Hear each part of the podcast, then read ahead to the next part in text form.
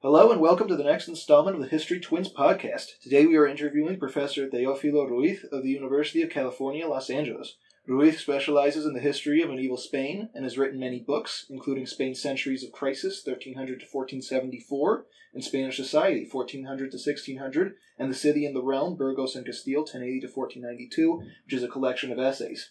Uh, Professor Ruiz, we'll start with your work, uh, Spain's Centuries of Crisis. Uh, could you briefly describe the state of the Iberian Peninsula in the year 1300? 1300, it depends because uh, each kingdom was different into itself. In 1300, in the Kingdom of Castile, which was the main realm in the Iberian Peninsula, there was a period of great disruption and anarchy. There was a royal minority. The king had, well, Ferdinand IV had just come to age. Uh, he was not the most cunning of kings. Uh, there are great in changes taking place in the economy. Uh, yes, uh, by the and then what other so of course uh, we think of Spain today as being simply one unified state, but what other states existed in on the Iberian Peninsula in the in the year thirteen hundred?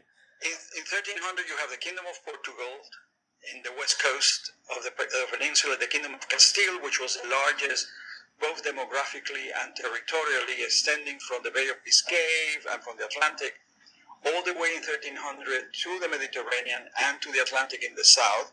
You have the Crown of Aragon, which is divided into three kingdoms, each of one with their own institutions, laws, and even languages, which is the, the Kingdom of Aragon, Catalonia, and the Kingdom of Valencia, and they are together of them are known as the Crown of Aragon. By that time, the Crown of Aragon has also possession of the Balearic Islands, Majorca, Minorca, Ibiza, but also of Sicily as well, so that the king of Sicily is also the king of the crown of Aragon and of the kingdom of Majorca. Then you have the kingdom of Navarre in the north, in the Pyrenees, and of course Granada as the last outpost of Islam in the peninsula. All these different kingdoms have different histories, different developments. By 1300, all throughout Europe, the period of expansion and economic growth has come to an end. In Castile, the crisis can be dated to the mid 13th century. It is a demographic crisis, populations are declining, there is inflation, uh, there are all kinds of other difficulties. Uh, now, why was the growth of the crown's power faster in Castile than in Aragon? The kingdom, the crown of Aragon, uh, was a very different, shall we say, institution or uh, of of animal from the rest of the peninsula. In the Crown of Aragon, the kings have to contend with three different parliaments. The parliament in Aragon, the parliament in Catalonia, which is always very contentious, and the parliament in Valencia.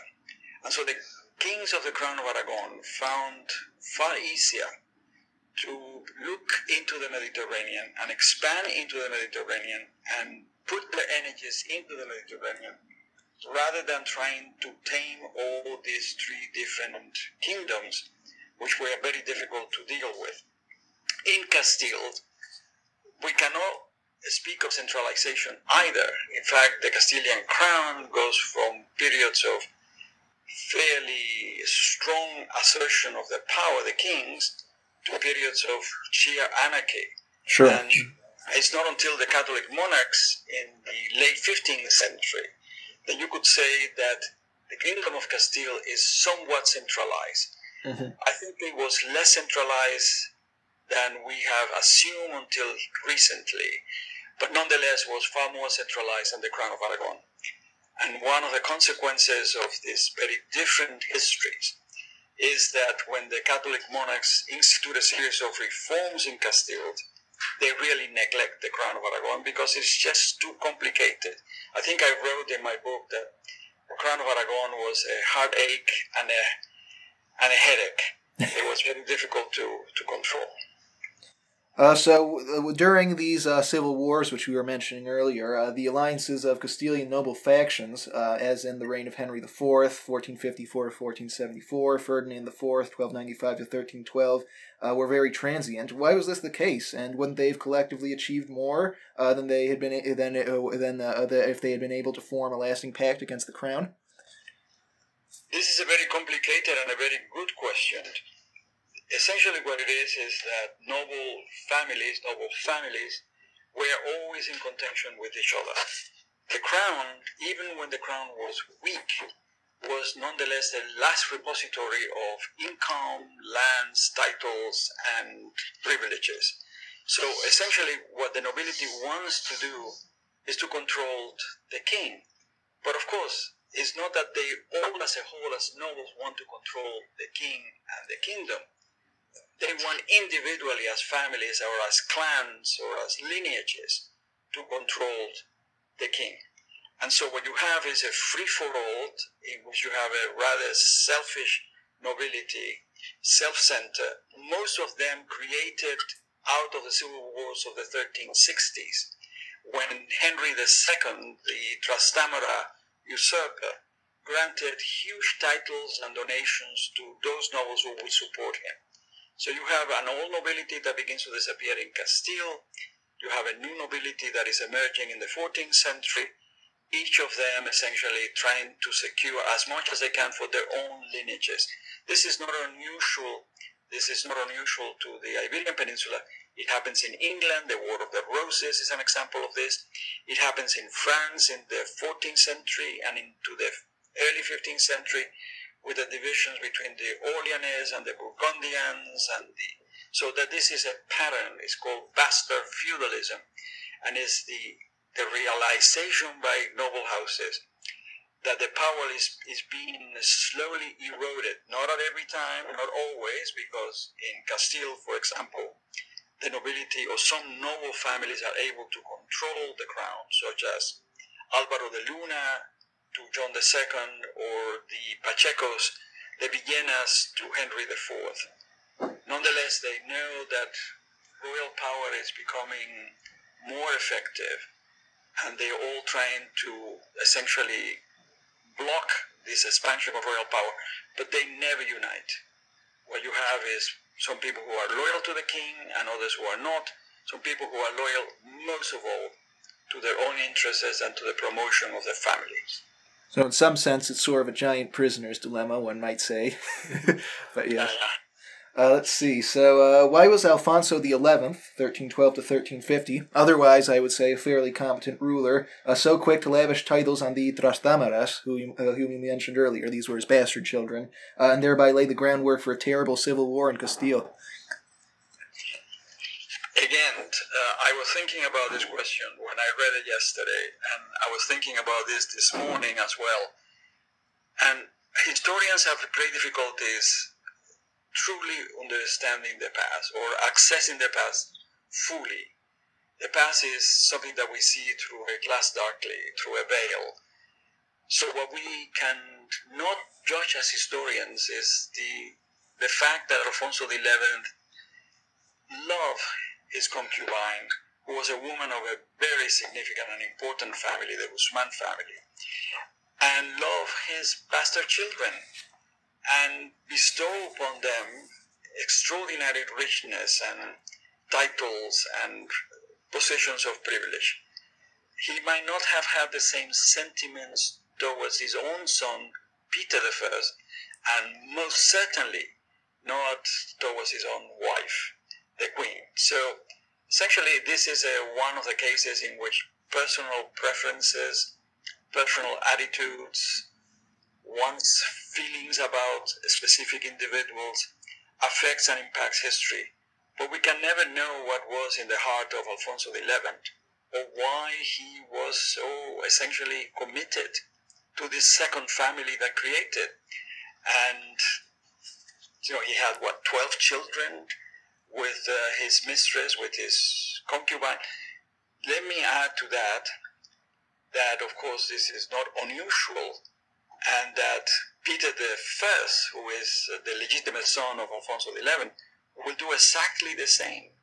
with his mistress, Inés de Padilla, whom he adored, and will gain revenge on his half brothers and essentially on, on their mother as well. But it's very difficult to assess what are the personal feelings of a king in this period, which is very difficult indeed to determine. Did he did he seem to consider the prospect of a civil war though, or did he think that his children would be would play nice, in other words, and not try to fight amongst each other? I think he hoped for the second and got the first. Right. Well, of course he hoped for it, but uh, do you think that he was uh, that he thought like civil war was just very unlikely because his children all loved each other, or did he think that uh, they they didn't like each other? Is there any sign of this? Um, my sense of this is that, of course, he died in 1350 he was essentially uh, 38 years old when he died. He died in the siege of uh, Gibraltar and uh, of the Black Death, the only king in Europe who died on the impact of the plague.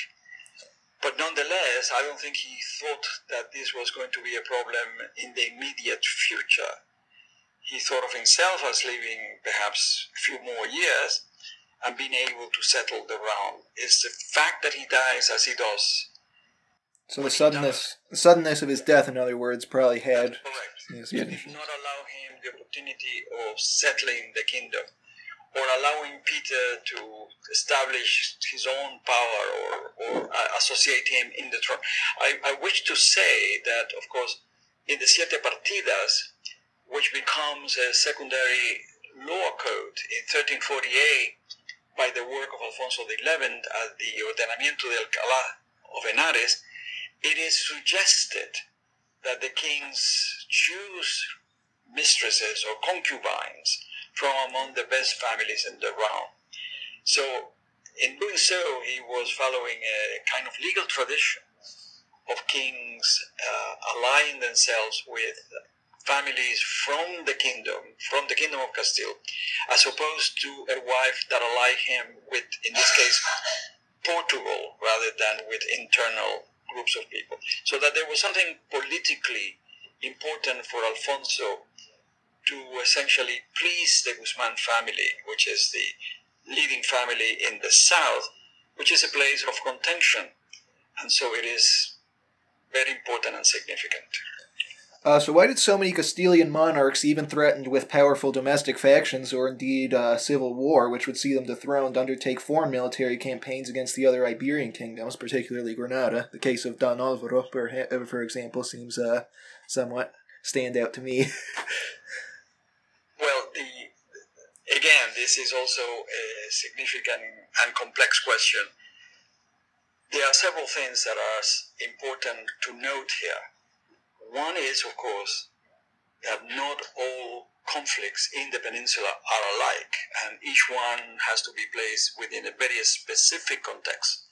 In the 12th century, there is great struggle between Castile and Aragon, and it really follows from very different reasons and different lines from the conflicts that plagued the 15th century between the Crown of Aragon and Portugal and Castile, and Castile and the Crown of Aragon. So each one are really part of dynastic wars, and they are replicated in the rest of Europe, the Hundred Years' War. In fact, a great deal of the conflicts between factions within the realms and faction and, and the struggle and conflicts between individual kingdoms are because of the, the sort of the entering of the war into the Iberian Peninsula. Mm-hmm. Having said that, I have to add that a great deal of these are really intrafamilial struggles for control or for lands or for boundaries or for access to certain resources. In the case of Granada, which is a place that most of the Castilian kings, as opposed to the crown of Aragon kings, dedicate most of their efforts, is because campaigns against Granada are immensely profitable they are not so much profitable in the acts of wars against Granada because Granada is a very difficult place to take, it's surrounded by mountains, but because whenever the king declares a crusade against Granada, and there is a whole formula and ritual of declaring this a crusade, the church is compelled to support financially. So you need money, let's go against Granada. You pick up the money from the church, and then you don't do very much. You show your colors on the Granada frontier and come back, which is a pattern of history until the Catholic monarchs. Uh, could there have possibly been some sort of rally around the flag effect, where the king hoped that by attacking Granada he would rally up domestic support for a war with some despised foreigners, for instance? That is correct. And against Islam, it was a kind of a trope that exists in Castile from the great conquest of the 13th century, at the middle of the 13th century, when Seville and Cordoba and the Atlantic coast of Castile were taken by the Christians to the later idea of essentially showing the colors, rallying the, the people around the flag, but also far more significant, collecting money from the church for this enterprise. The church was caught in a bind. They have they have been promoting the crusade for time immemorial, and in Castile, they have to pay for this privilege. So the kings of Castile had control of the church, which was not the same everywhere throughout Western Europe. So essentially, attacks against Granada were always uh, a business. Besides, there are no kings in the history of late medieval Iberia, that includes Portugal, and the Crown of Aragon, although the Crown of Aragon is not so keen on these uh, crusading efforts. After all, they have Mediterranean interests and Mediterranean ambitions as far away in the east as Athens and the Duchy of Athens, but there cannot be a king, even kings who are so eccentric as Henry IV, who is capable of ruling without making at least a show of wanting to go and fight on the frontier against Granada. Mm-hmm. Uh, so shifting focus a little over to the Kingdom of Aragon, uh, so why is it that when Martin I of Aragon uh, died without a male heir, uh, the Aragonese noble and commercial elite elected Ferdinand of Antequera, uh, a Trastamara and a foreigner, as king? And weren't there fears that this uh, this descendant of a Castilian king uh, might embroil them in an, an unwanted war with Castile? The, the compromise of Caspe, which leads to the election of Ferdinand of Antequera, Ferdinand I as king of the Crown of Aragon was a very complicated affair. The nobility in the Crown of Aragon is as divided or much more so than it was in the Kingdom of Castile. Especially because you have, although they are great noble families that have possessions and titles in all of the three kingdoms, it's nonetheless three different kinds of nobility. There is also, so there are claimants from some of these noble families. I think that the, the balance is tipped by Vicente Ferrer, who had a tremendous importance in the kingdom and who certainly advocated for the Castilian king. In some respects, the selection of Ferdinand of Antequera, who was a regent of Castile, where there is a minor child, is also the extension of the Trastamara family throughout the peninsula. But it is also perhaps in the earlier stages of this, uh, this reign, which did not last very long, it was also a, a way of securing peace with Castile. Because after all, he had as much interest in Castile as he had in the crown of Aragon. And his children, the very troublesome Infantes of Aragon, will be great Castilian lords and will create immense troubles for Castile and for the history of Castile throughout the middle of the early part of and the middle of the 15th century. So it is a very complex process in which several different, should we say, it, centers of power, and mobility, the mercantile elites, but mostly the church, decide on a compromise, which is why it's called the Compromise of Caspe, selecting Ferdinand First, Ferdinand First as king of the Crown of Aragon. He was also had already gained a great reputation as a soldier, as a leader of armies. In fact, he's called Ferdinand of Antequera because of his great victory and Antequera, which is one of the truly real first victories after the conquest of the mid 13th century. So, you know, there are many things at play in this election, but not necessarily fear of Castile as an enemy. Mm-hmm.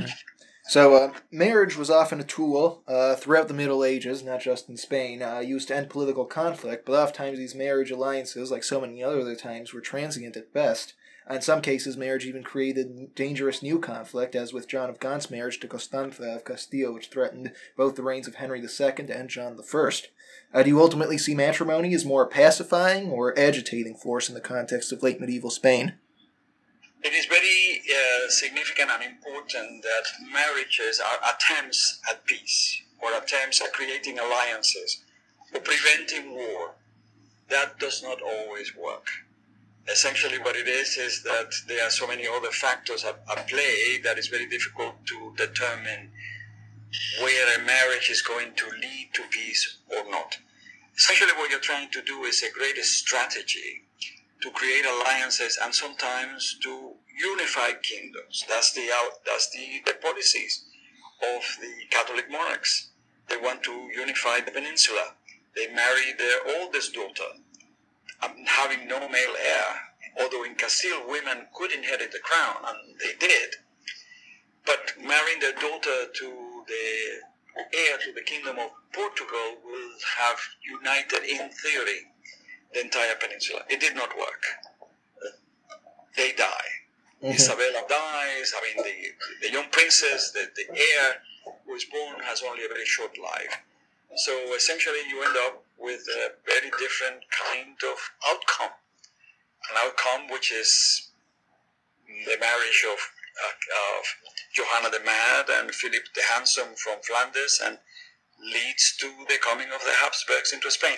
So marriages are always thought there is a point in which marriages are no longer regional or kingdom wide affairs, but they are international affairs, which begins very early in the 13th and 14th century, in which you seek alliances beyond. I think on the whole they are more beneficial than they are essentially a damage to the peace or or prosperity of the realm. Mm-hmm. Uh, so perhaps more so than any other Western European country, the nobility and monarchs of Castile have acquired a reputation for their sheer cruelty and ruthlessness. Is this a well-deserved reputation? I think that this is a, a kind of preview of the Black Legend. The Castilian kings could be quite brutal in the exercise of their power, and so were the nobility. But that is not very different from what happens in England or France or what happens in Italian city states and so on, where violence is part and parcel of the life of, of the kingdom and, of course, part and parcel of the life of the nobility. Uh, I think of France, where you know the Duke of Orleans is uh, is killed by people commissioned by the Duke of Burgundy in 1407. Uh, think of the incredible violence that agitates Paris with different factions or different noble factions. So this is, uh, think of the violence of England in the 15th century, the War of the Roses, the, the removal of kings. Uh, in some respects, uh, the kingdoms of the kingdoms of the Iberian Peninsula, I think, are not any crueler than all the kingdoms in the Middle Ages throughout Europe. And it's part and parcel of a culture of violence, which is medieval. And there is a wonderful book by one of the classic books in, in European medieval history by Johannes Huizinga called The Autumn of the Middle Ages.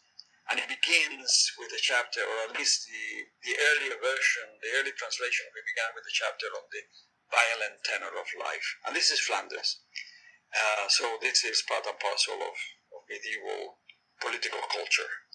So the Spaniards, well, bad, were probably not worse than many others. I, I, I, I will suggest that, and I think that there is a, a retroactive appreciation, or should we say, representations of Spain, which emerged out of the Black Legend and the formation of the Black Legend in the 16th century. Uh, and it's found in, in Defoe's Robinson Crusoe and and in many, many, many other work, which is the depiction of Spain as this barbaric, inquisitorial, dark place, which is not always true. Uh, so moving on to your book, Spanish Society, 1400 to 1600, uh, you mentioned the theory of convivencia, uh, the idea that Jews, Muslims, and Christians lived on fairly amicable terms in the Iberian Peninsula. Uh, to start off, could you describe the main minority groups living in Spain, the Moriscos, Conversos, Mudejares, uh, Gitanos, Judíos, uh, and what, advantages did these groups possess in Iberia that were absent in other parts of Europe? I, I love your accent, your, your Castilian accent there was absolutely wonderful. but I, I, I also uh, would like to, to say that if I use the term convivencia, it's essentially to criticize it Yes. uh, that is to say that I do not uh, sort of believe that all these diverse groups live together in perfect peace. By the contrary, the relationships were fraught with a great deal of uh, antagonism, violence, and the like. So having said that, I have to say also that the Iberian Peninsula is one of the last European countries where you have, and certainly the only unique, the only European, Western European country with large religious minorities and other groups. Sicily was so until the 12th century, but it was certainly not so in the very late Middle Ages. So, what groups are there? And that's the first question you asked me.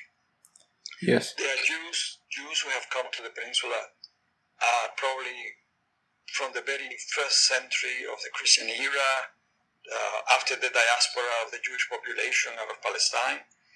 They live in, in the Iberian Peninsula until theoretically 1492.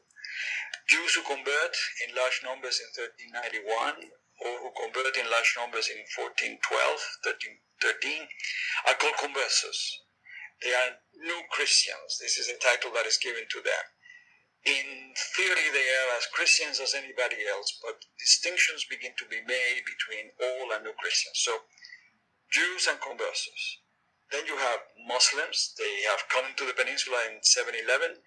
They are a rather heterogeneous group composed mostly of Berbers from North Africa, Arabs, Slavic people, and large, large number of people who converted to Islam in the first decades of the conquest in the 8th century.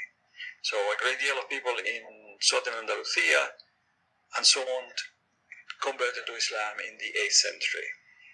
They are forced to convert in the early 16th century.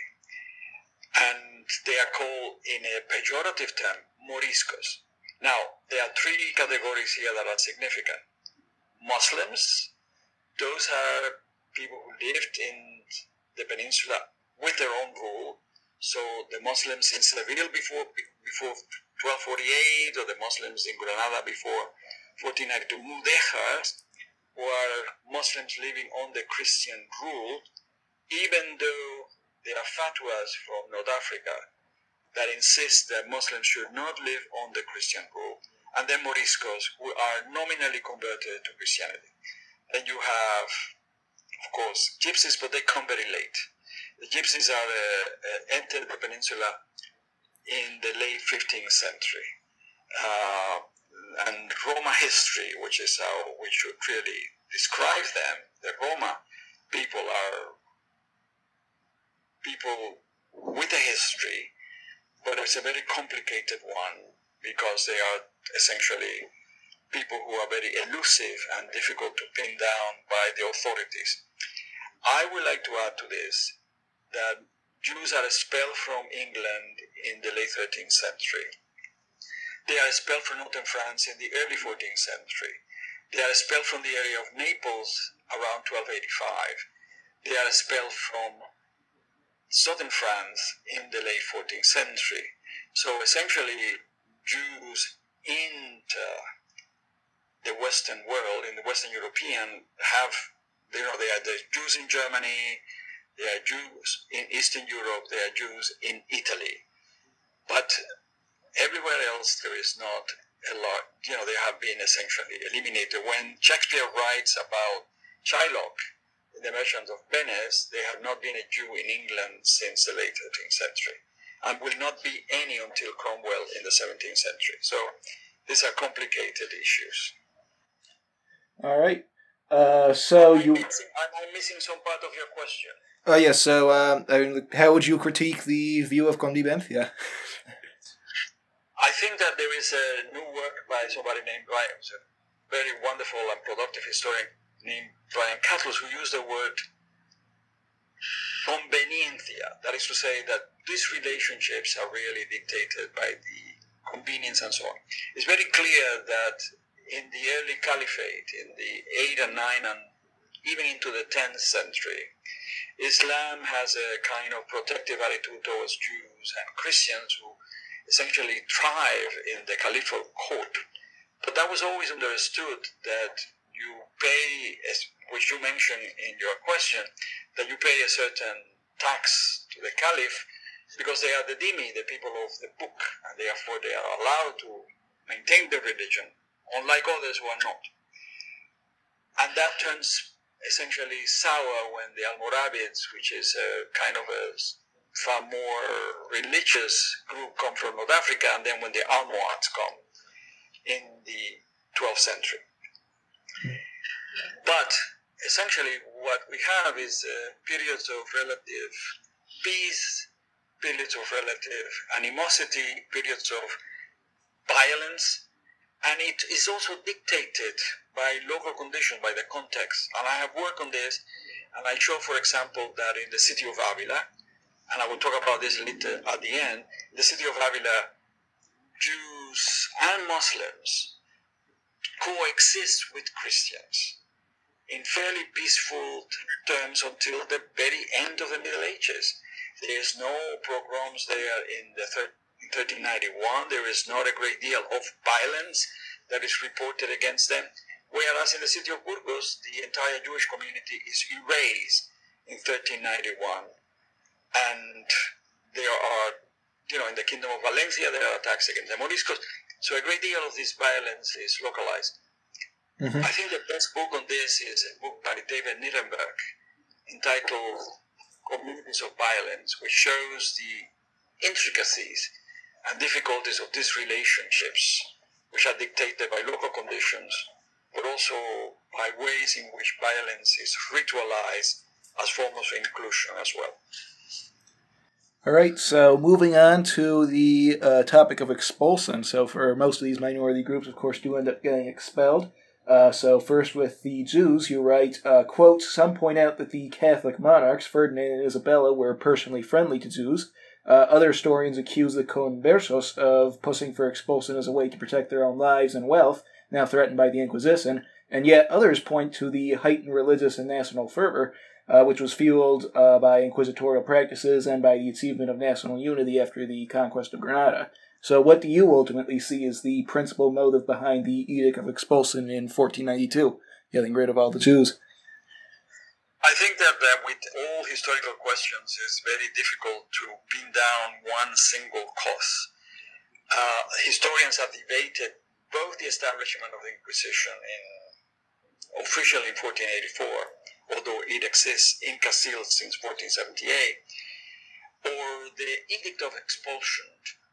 And there are many, many different, uh, should we say, ways of interpreting this.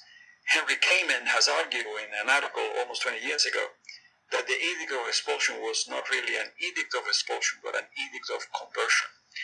And that in that sense, it was fairly successful in as much as a large number of Jews converted to Christianity in the wake of the edict in 31st March 1492.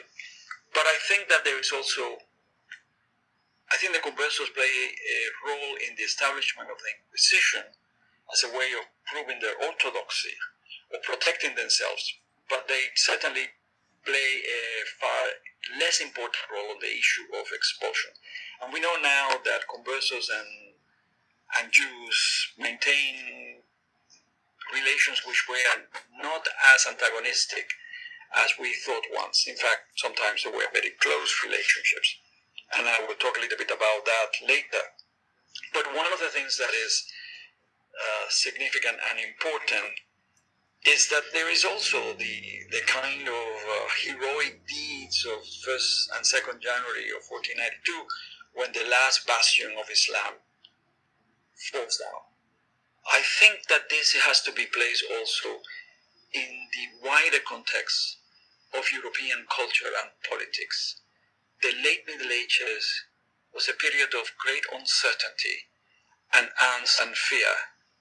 The closing down of the village communities, the kind of deterioration of the village community, enclosing of land, the discovery of the new world, the, the scale of economies, the, the voyage to India, all that creates a kind of anxieties that lead in places, other places, to the writing of the Malleus Maleficarum of the witch craze, which kills probably 80,000, mostly elderly women. So you have this, this attempts to consolidate kingdoms. It happens in France as well with Louis XI and so on. Consolidate kingdoms to define who belongs and who does not belong. And in this case, the Jews who were thought to be, well, the Jews who seem to be an attraction for conversos to engage in heterodox practices become a target for all these forces at work. All right, great. Moving on to another very interesting minority group, the Moriscos. Again, these are the Muslims uh, first to convert to Christianity. So, why do you think that they so poorly assimilated to Spanish life in comparison to other minority groups such as the Jews? Uh, as you mentioned, Philip II had tried to Christianize them by banning, quote, the use of Arabic, the traditional Morisco garb, and manners of eating that identified Moriscos with Islamic culture. And an even more extreme move, the crown decreed that Morisco children were to be taken away from their parents and brought up as Christian children. So these methods seem like they would be pretty effective normally. What happened? Well, I think that this is converso community, that is the Jewish converso community, and the Muslim converso community, the Moriscos, are two very different populations. One is urban, the first one. The second one is mostly rural, although there are artisans in the towns as well. I think that one significant and important component of the resistance of Moriscos to assimilate into Christian in the Christian world is one that the leadership of the Morisco community mostly migrated to North Africa. Two, that there is always the, the fact that North Africa, and especially in the 16th century, when proxies for the Ottoman world are very active, attacking the coast of Spain, so that all these, these places are attractions to Moriscos because they are just across the sea from us and they can help us. So that's what that means. One, that there is a kind of absence of leadership, and this is significant and important because essentially, depending on one's social class and economic status, one tends to be more, so we say, embracing of certain traditions this is clear in the fact that a good number of the Moriscos, especially in the Crown of Aragon, are rural labor. They maintain their language, which is another reason why it's difficult to assimilate into Christian world. They retain their Arabic. They speak in Arabic. They even write in a form of Latinized Arabic called Al-Jamiado. So essentially there are all these components that make them resist assimilation it is a group that will be seen by the, those in power as being an internal fifth column in essential alliance with the Ottoman fleets and the Ottoman pirates and the Ottoman corsairs, and as a threat to the security of Spain, and therefore they are often the subjects of great violence, and they answer back. That is to say, they, they are armed to the teeth, they will defend themselves, and they will try to, pre, to, to preserve their cultural traits. Philip II essentially fails. He actually won after a sort of a very strenuous war in the Alpujarra Mountains. They dispersed the Moriscos throughout the Kingdom of Castile. They killed some, they sold others into slavery. It did not change the situation one iota. And in the Kingdom of Aragon, this was even more critical. So when in the early 17th century, 300,000 of them probably were expelled from the land. And you could see the, the, the, pain of this in Don Quixote. In the second volume of Don Quixote, there is a scene where one of these Moriscos tried to return to his village in La Mancha, and the pain of exile, because while they were not assimilated, the reality is that some of them were truly Christians and have essentially created lives that, that had almost a thousand years in the Iberian Peninsula. So it's, it's a hard point of assimilating these people into the society. So, how economically harmful do you think uh, the expulsion of the Moriscos was to Spain? You write that some cities, such as Valencia, found, quote, a valuable and inexpensive labor force in these thrifty and industrious Muslim converts. They were very thrifty, very uh, uh, productive. The expulsion of the Moriscos in the early 17th century, 1609 onwards, was really one more blow to the Spanish economy because the Spanish economy was already in serious difficulties by the end of the 16th century. Philip II has to declare bankruptcy three times during his reign. So you could see where most of the money is going to pay for wars in Central Europe or to try to quell the incredible, brutal rebellion in the Low Countries and this is even with all the New World silver flowing in. Uh, well, the silver went through Spain like a sieve to pay bankers and to try to maintain these armies in Central Europe fighting religious wars or trying to contain the Dutch rebels. The Low Countries was a quagmire uh, in which the Spanish monarchy was completely absorbing and would be eventually destroyed. They are infestations. People are fleeing Castile. So there were all kinds of issues before the expulsion of the Moriscos.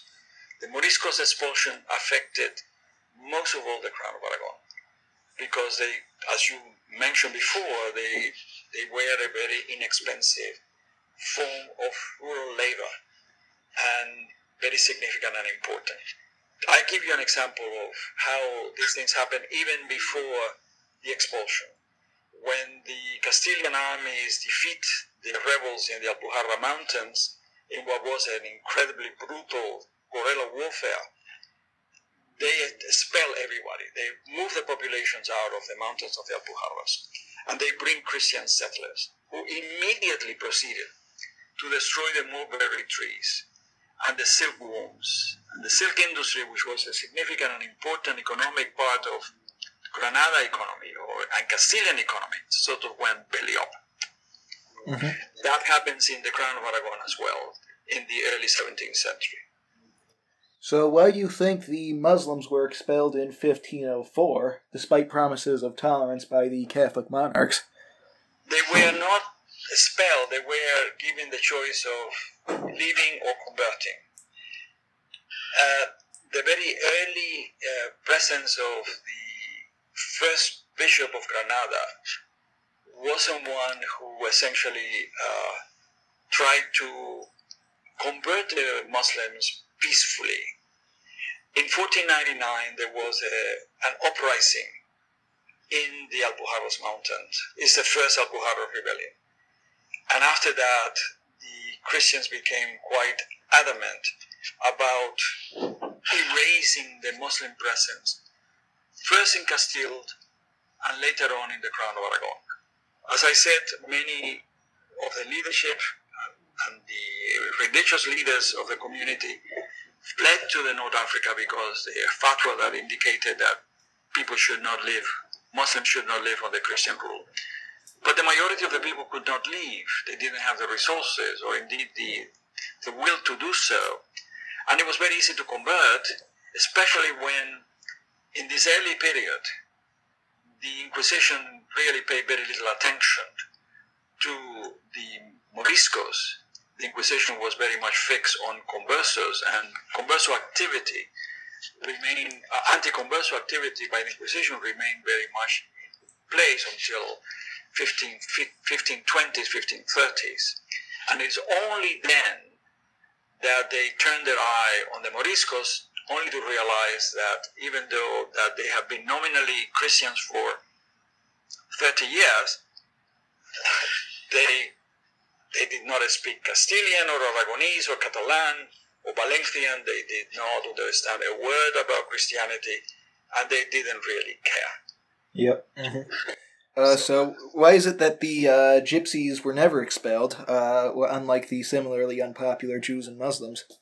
Because, as I said, the Roma, you have to catch them in order to expel them. Now, remember, they are very punitive. Uh, the gypsies are nominally Christian. Uh, that's not the problem. It's not a, a religious problem. And if you go to southern France, the Camargue, and you go to Saint Marie de Vence, uh, the, the Church of the, Holy, the Marys, uh, which is a center, and Santa Sara, which is one of the favorite uh, saints for the Roma community, you could see that the, the, the culture is very much essentially mixed with Christianity. So they are not Jews, they are not Muslims. They are Christians, maybe nominally, but they cannot be accused of being a religious minority. What it is is that they are a, should we say, an elusive population that moves from place to place, that has no, should we say, settlement, that do not partake of the state. At a moment in which the state is asking more and more from its citizens, service in the army, taxation, and the like. They are escaping all of that as they do to this very day. And uh, the, the, rule during Philip II gypsies between a certain ages of 18 and 26 were to serve in the galleys, which meant sure death. The problem is you have to catch them. And so they, since they are difficult to, find, and very much, you know, Cervantes, who was so tolerant and understanding of both Jews and, and Muslims, who sort of had a rather negative attitude towards the gypsies or the Roma, let's call them for what they are.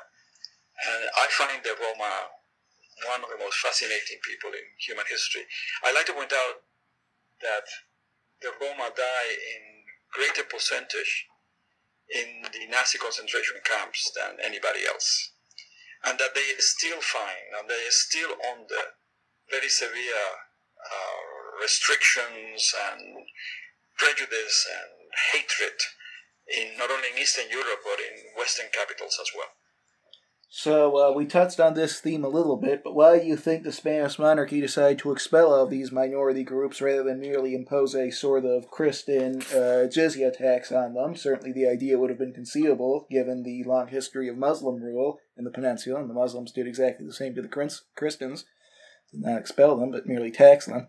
well, I think I already went a little bit over these things and, and pointed out that essentially. Uh, you know, it is the context that really dictates. There is no idea of expelling Jews or Muslims, certainly not uh, until the very end of the 15th century. Mm-hmm.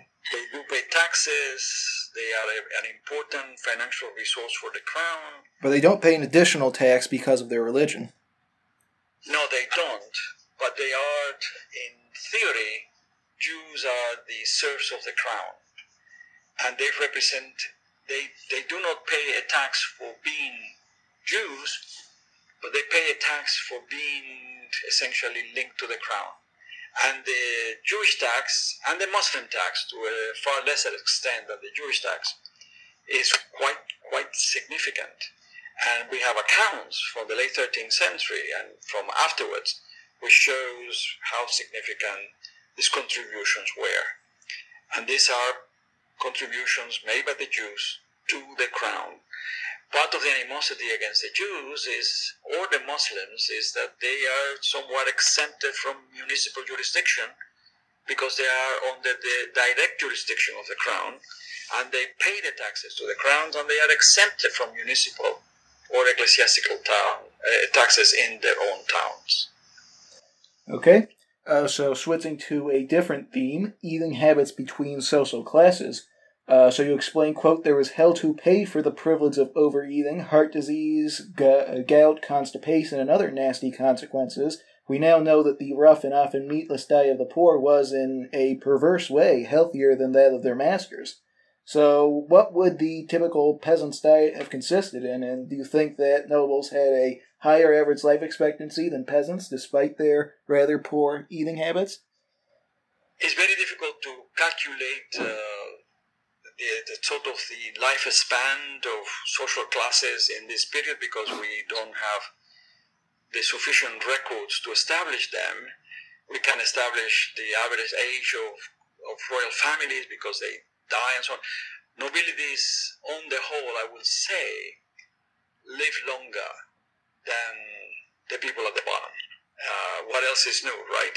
Yeah. Uh, they, they, they uh, of course, they don't eat as healthy as uh, the people at the bottom, but they do not suffer from hunger and malnutrition and brutal work and terrible conditions and illnesses, and they have better doctors and so on than the people at the bottom. So even though they ate all these things that are we would try to exclude from our diet today, nonetheless, and they and they eat conspicuously. I mean, they eat in large amounts because power is essentially articulated through the showing of how much you can eat and what wonderful things you can eat, which are forbidden to be eaten by people below you. Nonetheless, they, they have other advantages in their lives, which is makes their life probably longer than that of peasants or urban workers. Uh, so how so uh, relative to eating peasant food, how strange would it have been for the nobility to adopt Muslim dress and culinary habits as as did Henry IV? Well, I have to say to you that they are first of all most of the Spanish cuisine, especially in the south, and and reflects to a large extent the, the long imprint of Islam on the peninsula. Uh, and of course, in Spain to this very day, food is tied to the region. You don't eat the same in the north as you eat in the south, and you do not eat in the same fashion as you do depending on the region, depending on the climate, and things like that. But there is also the lard and olive oil divide um, Muslims and Jews will cook with olive oil, which gives a particular special smell. People in the north until until yesterday ate with lard. Um, so you know there are all these differences, so that there is the appropriation not only of language but also of culinary taste and of special products and crops, so that there is a kind of interaction between cultures across the culinary uh, divide. Obviously, Muslims and Jews will not eat pork, uh, which is the absolutely main staple of most Western European countries, but lamb is available and so on. Um, the diet changes, how people eat, the caloric intake and so on changes dramatically from one period to the other. And because of the drinking of wine and the drink, eating of lard and so on, the caloric intake is quite high when we compare it with today's caloric intake. Uh, you mentioned that, uh, unlike in Western Europe, there was really no witch craze in Spain.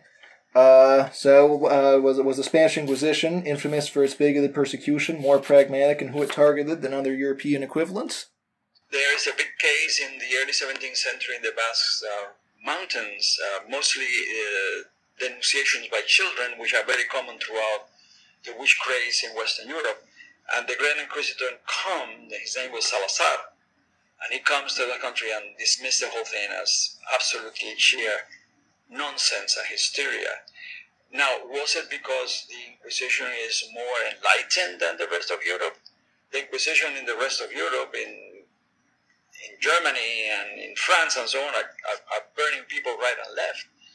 It's just that the in the Iberian Peninsula, they were all the targets. Well, perhaps not necessarily more enlightened, but merely pragmatic. If you believe that witches are completely made up, then you'd say, well, the real well, enemies are not witches. You don't need witches when you have heretics and Protestants Precisely. and Catholics and, and conversos and, and Moriscos to deal with.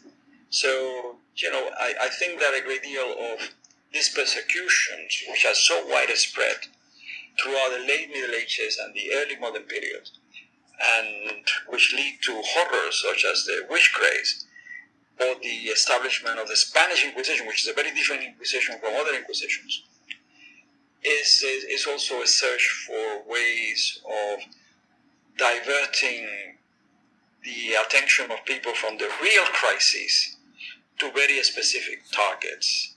And if I may say so, uh, not much has changed to this very day. Uh, so moving on to You're the City in the Realm, Burgos and Castile, 1080 to 1492. I apologize for translating these essays. You write in your book that uh, they do lose some meaning, but I'm going to have to do it here. Uh, quote, the stereotype of the merchant that obtains their fortune through tricks and craftiness is similar in other parts of Europe where merchants tried at the end of their days to remedy the errors of their profession through pious donations. Uh, what was the average Spaniard's opinion of merchants, and to what extent did Spanish merchants see themselves as sinners, despite almost undeniably providing far more valuable, uh, far more value for humanity than the nobility? Uh, we have been changing, and I, I have changed my mind on many of these issues, prompted by new discoveries, by new books. I think that uh, there has always been this stereotype of uh, the Spanish merchant or the Spanish craftsman as being despised for his lack of nobility by uh, not playing a significant role in the economy of Spain, which is a, a, traditional economy dependent upon the export of raw materials and and taxes on the on the transhumance and things like that. Uh, I think that we think differently today.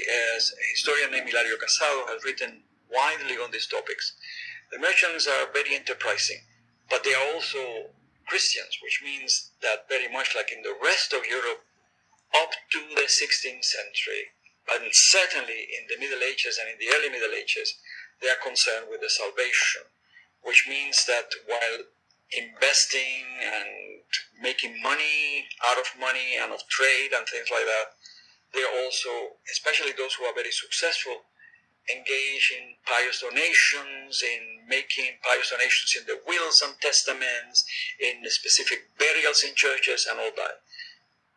Uh, there is, there, there is a, a, certain amount in the literature of resentment against this position, but that is also found in other parts of Europe as well.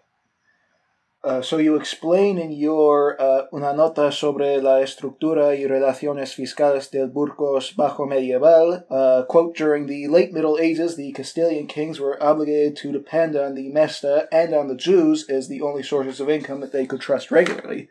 Given their value as taxpayers, were Spanish kings reluctant to allow persecution of Jews? Certainly their relative inaction during the pogroms of 1391 would suggest otherwise. Well, the, the truth of the matter, of course, the, the sources of income for the crown, and it depends. It changes from the Crown of Aragon.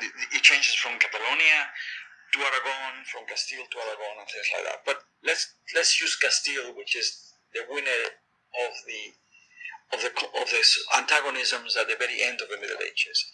The kings of Castile get income from their own domains, from the royal domain, which is they are feudal lords of this royal domain. They get income that is voted to them by parliament, what we call the Cortes in Castile, or the Cortes in Catalonia. So the kings in all the Iberian realms depend upon the Cortes voting subsidies. They are also territorial taxes that are not dependent on the Cortes. They are paid annually and they go to pay for military campaigns or, or so on. The problem is that both in the Crown of Aragon and in Castile, the kings find their relations with the Cortes very difficult. The Cortes represent not only the high nobility and the clergy, but the people from the towns. They represent from the towns the merchants and artisans and the people who control the elites of the towns, the oligarchical groups in towns. And since they find a terrible ordeal to work with this parliament, they come to depend, especially after 1276, when the Mesta expands, the transhumance expands into the south, into the newly conquered lands, come to depend on these taxes that are the taxes of the movement of cattle all back and forth in the peninsula and the use of grazing lands and then the tax on the Jews, which I already pointed out are very significant and important as a way in which they can actually depend on a, an, a sort of a steady source of income that is not dependent on the politics of parliament, of the Cortes. So this is a process that begins only in the late 13th and early 14th century, and that is most evident just before the Catholic monarchs come to power, when they will undertake a very substantial fiscal reform, seeking for other ways of gaining taxes. By the way, uh, this is also not uh, different from France in the 14th century. The English, however, had a parliament that worked. The king, the parliament has a great deal of power and realized that subsidizing the monarchy was important and significant. Uh, there's something that I should add because it, it sort of connects with other things. The, one of the earlier questions on the nobility.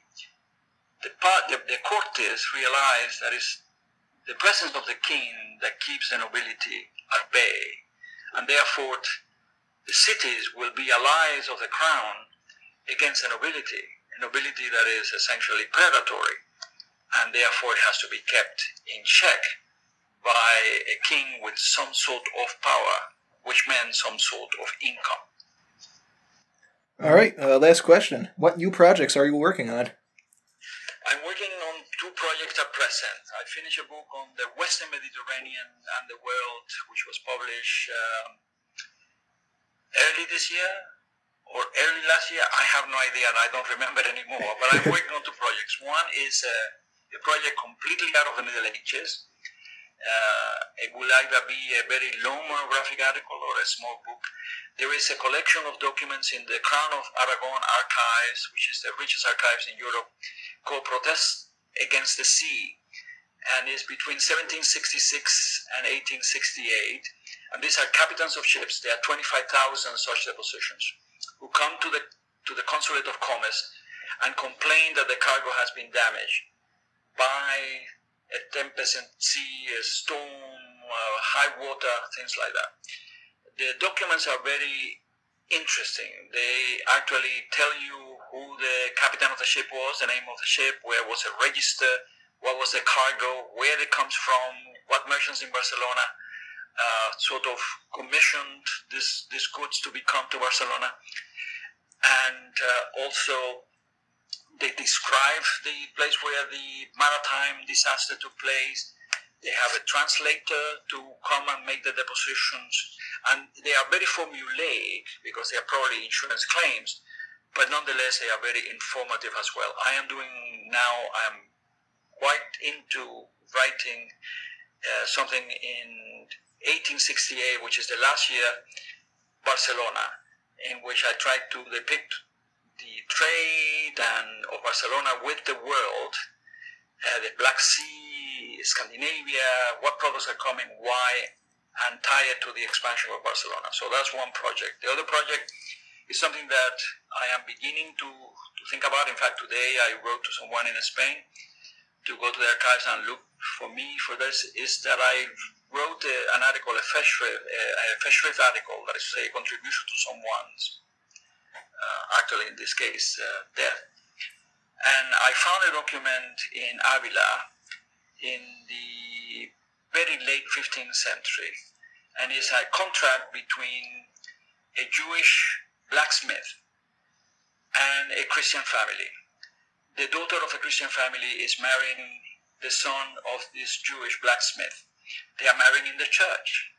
The Jew agrees to pay for the pillows and bed clothing, which is a very expensive proposition in the Middle Ages, whereas the Christian family is going to pay for the groom and the bride's clothing.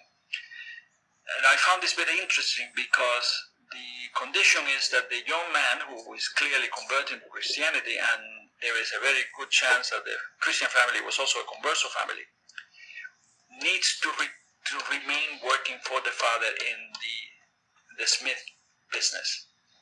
And it, it sort of shows how malleable and fluid conditions are in this world. All right, thank you very much. We spoke with Teofilo Ruiz about his book Spain Centuries of Crisis, Spanish Society 1400 to 1600, and The City and the Realm. Thank you very much for your time, Professor Ruiz. Uh, if you enjoyed this installment of the History Twins podcast, there will be another next week, also available on iTunes and SoundCloud. Until next time, I'm Tristan Kaplan. And I'm Aiden Kaplan. And together we are the History Twins.